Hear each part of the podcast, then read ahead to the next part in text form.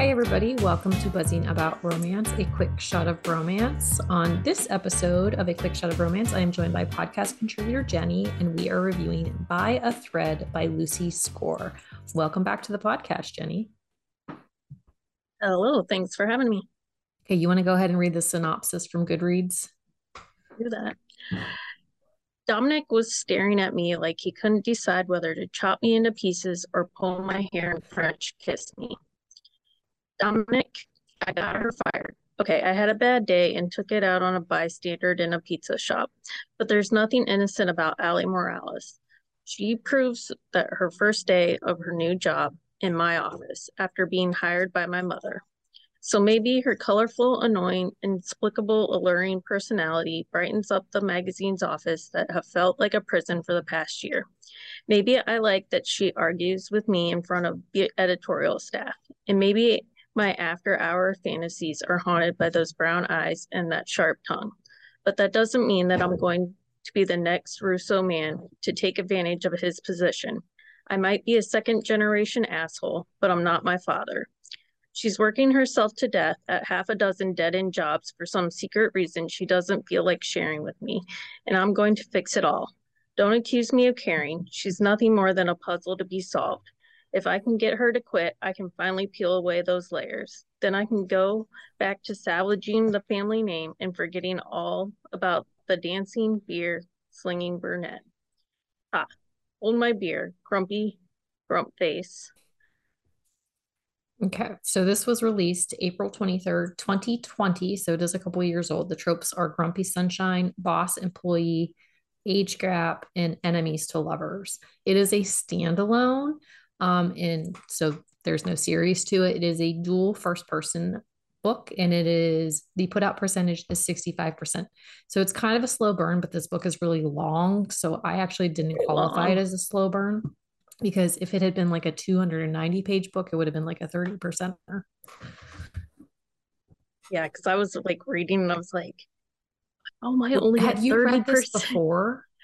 I had like when it first came out, which mm-hmm. 2020 was a whole nother animal. Like, yeah, I it was did a, not it was remember a much of it. Me, and I was rereading it today, and I was like, I don't remember it being this long. It's right. really good, and it worked. And I didn't hate it, but like trying to prep for the podcast, I was like, oh man, I shouldn't have waited till today. right. Like I'm sitting in swim practice, like scanning through. I'm yes. like, hmm, okay. So let's talk about their meeting because honestly, this is one of the best meet cutes in a book. Like, I love a meet cute. But so Dominic is walking into a pizza shop on his cell phone, and there's a sign at the restaurant that says no cell phones. And so he looks across the room and sees this gorgeous girl who apparently works there. And then she starts yelling at him for having been on the phone. Right. And then she's seats him with his mom, which she thinks is his date. His date. Um, and she's a little snarky about getting their order, but like, I mean, she works at a pizza place, like. Well, but also too, he's kind of a dick from the get go. Right, like he didn't, he wasn't going to get off his cell phone, so yeah, he deserved yeah. it and so like his mom is really sweet to her basically is like stop being so mean and so like she when she asked like if he wants unsweetened iced tea, like I just laughed really hard. but so they order their pizzas and he's being mean some more. And he gets a pepperoni pizza and she proceeds to put the pepperoni in FU and serves it to him. And then he gets her fired. Yeah, quite dramatically. Yeah. But she, yeah. but she leaves dramatically. Like yeah. She um, well, I mean at that, that point, right? Like she yeah, didn't have anything was, left to lose. There are no fucks to give. Right. But then Yeah, she gave her last one. she did. Well, because she like so Ally herself, she's kind of she's kind of stuck. So she lived in Colorado, but we find out throughout the story that her dad has dementia and he is in a home and she's trying to take care of him, but he hasn't been taking care of the house that she grew up in because of his health and she didn't know. And so she's dealing with the dementia diagnosis, which I think that Lucy Score did a really good job showing like how devastating a dementia diagnosis is to the family. like not so much the patient but the family right i agree like she definitely showed both sides like the good and bad days and mm-hmm. kind of the grief that goes along with losing somebody that's still living yeah well and that's the thing because like they're like there's multiple scenes where she goes and visits him and it is heartbreaking. A couple of them are heartbreaking, but there's this one scene where she goes, he's having a great day because he was a musician and he was playing music and he knew who she was and he was really lucid for hours and like she went into work late because of it because she's like I don't get many of these. So she was taking full advantage of that and it's just it's so true like they're like once those once the mind starts to go in patients like that like those lucid moments like you grab them and hold on to them. Right right. But so Ally is working multiple jobs trying to pay for her dad's care pay for the house repairs and just live. Yeah and her her mom is not like she left when she was like 11 11 yeah but she's yeah. like trotting the globe being a good person. I put that in right. like finger quotes, but I don't. Yeah. Yeah. Yeah. Yeah. Telling everybody else how to live their life when. Mm-hmm. Yeah.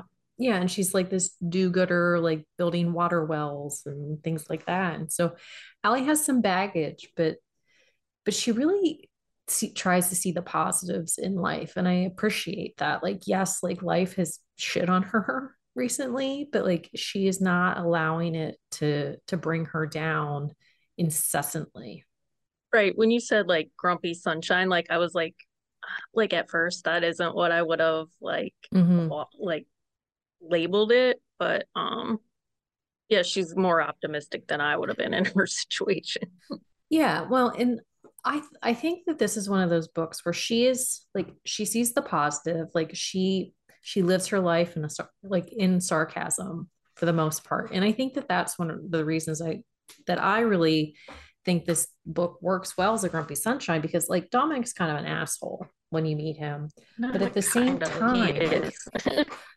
he is yes but it's one of those it's one of those grumpy sunshines where he truly is grumpy in the sense where like he's an asshole but at but he see like you understand the the reasoning behind it and with the right motivation and the right change of thought like his it's not like he has a personality change. He's still kind of like grumpy at the end of the book but like he's not an asshole at the end of the book. And i think that is one thing that lucy score does really well in this book.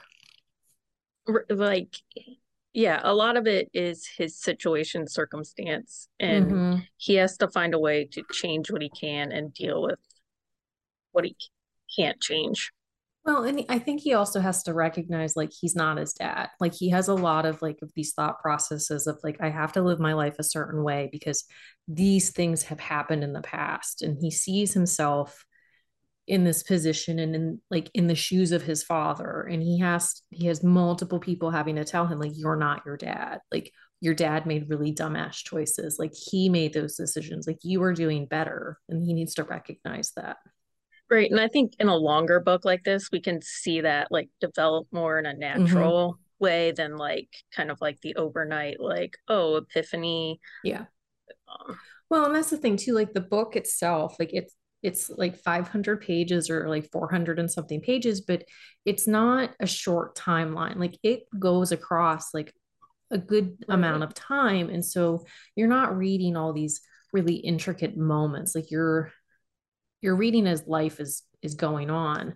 But so Ally ends up so the day she gets fired let's go back to that she have like Dominic's mom happens to to stump. I think she followed her, but I think so too. It seems like she stumbles across her and offers her a job, and then she also offered. There's this guy sitting at the bus stop, buddy, buddy. So, and he's like, "Oh, you're you're handing out jobs. I'll take one of those too." And so she gives him a job too. And like, Buddy is one of those characters who is just he is happy. Like he is down on his luck. His wife got hurt on like at a job but he truly like like there's this point where Ally says like buddy's friends with everybody. Like he, meets people and he, they're his friend and he has this innate like ability to make everybody happy around him except for dominic.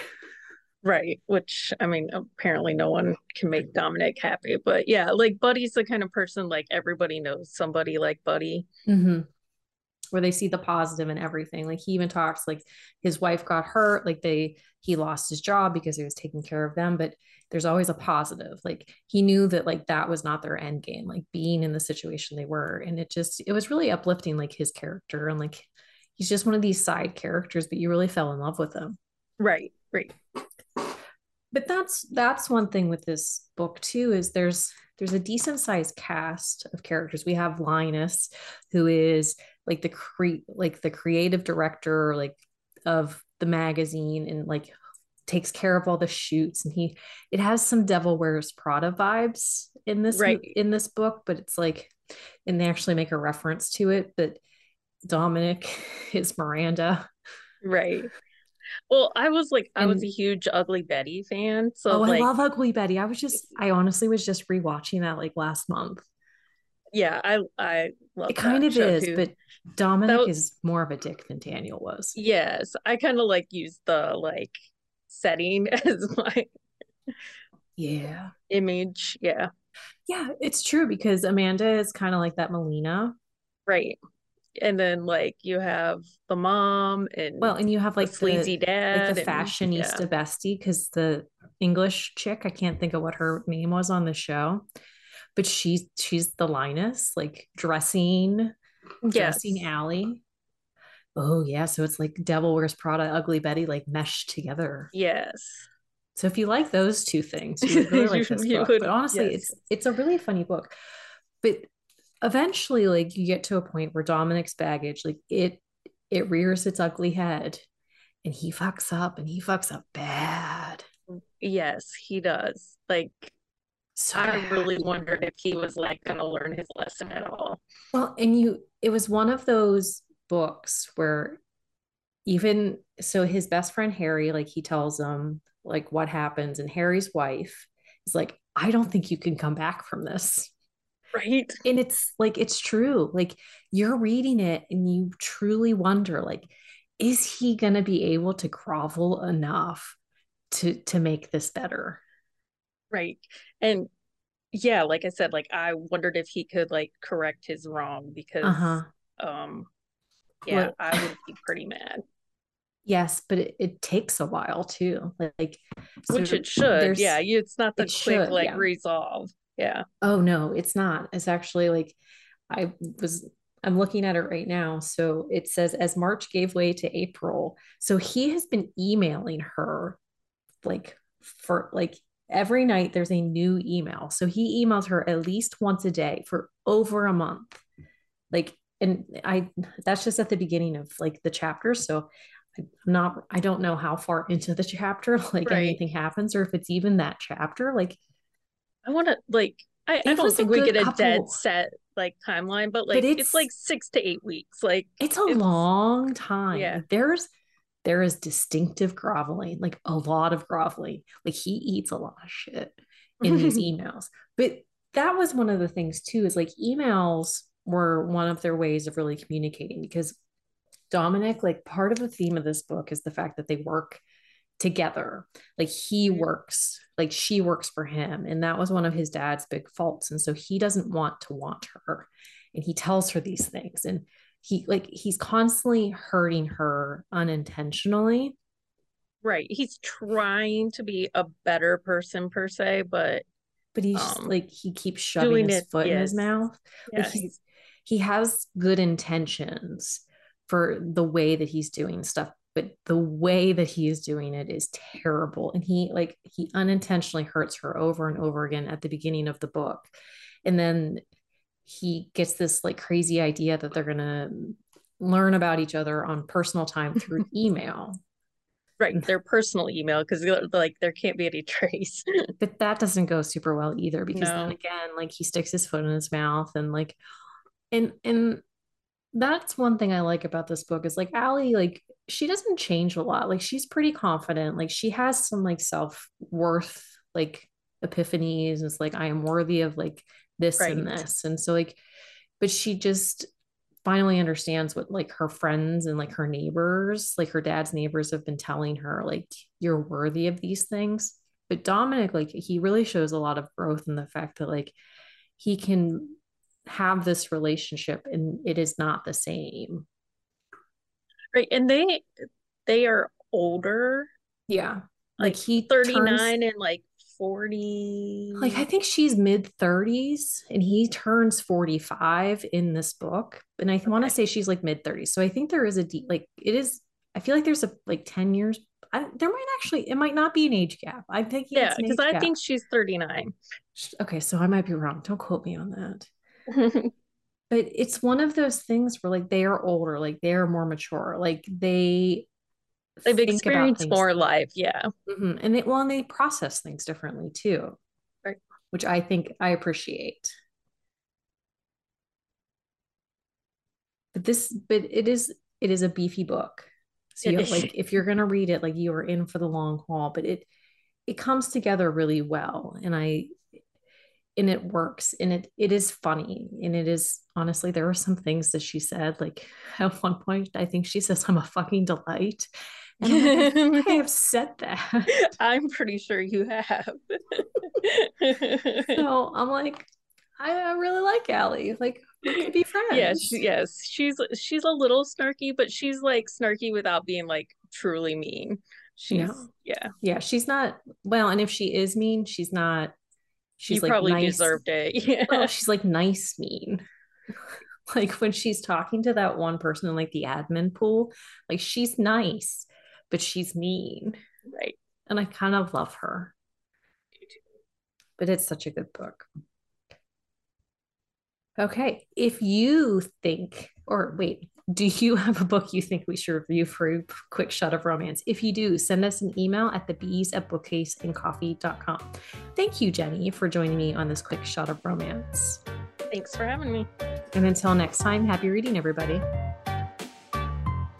Find us on Instagram at Buzzing About Romance or on Twitter at Buzzing Romance. If you like the podcast, please leave a review.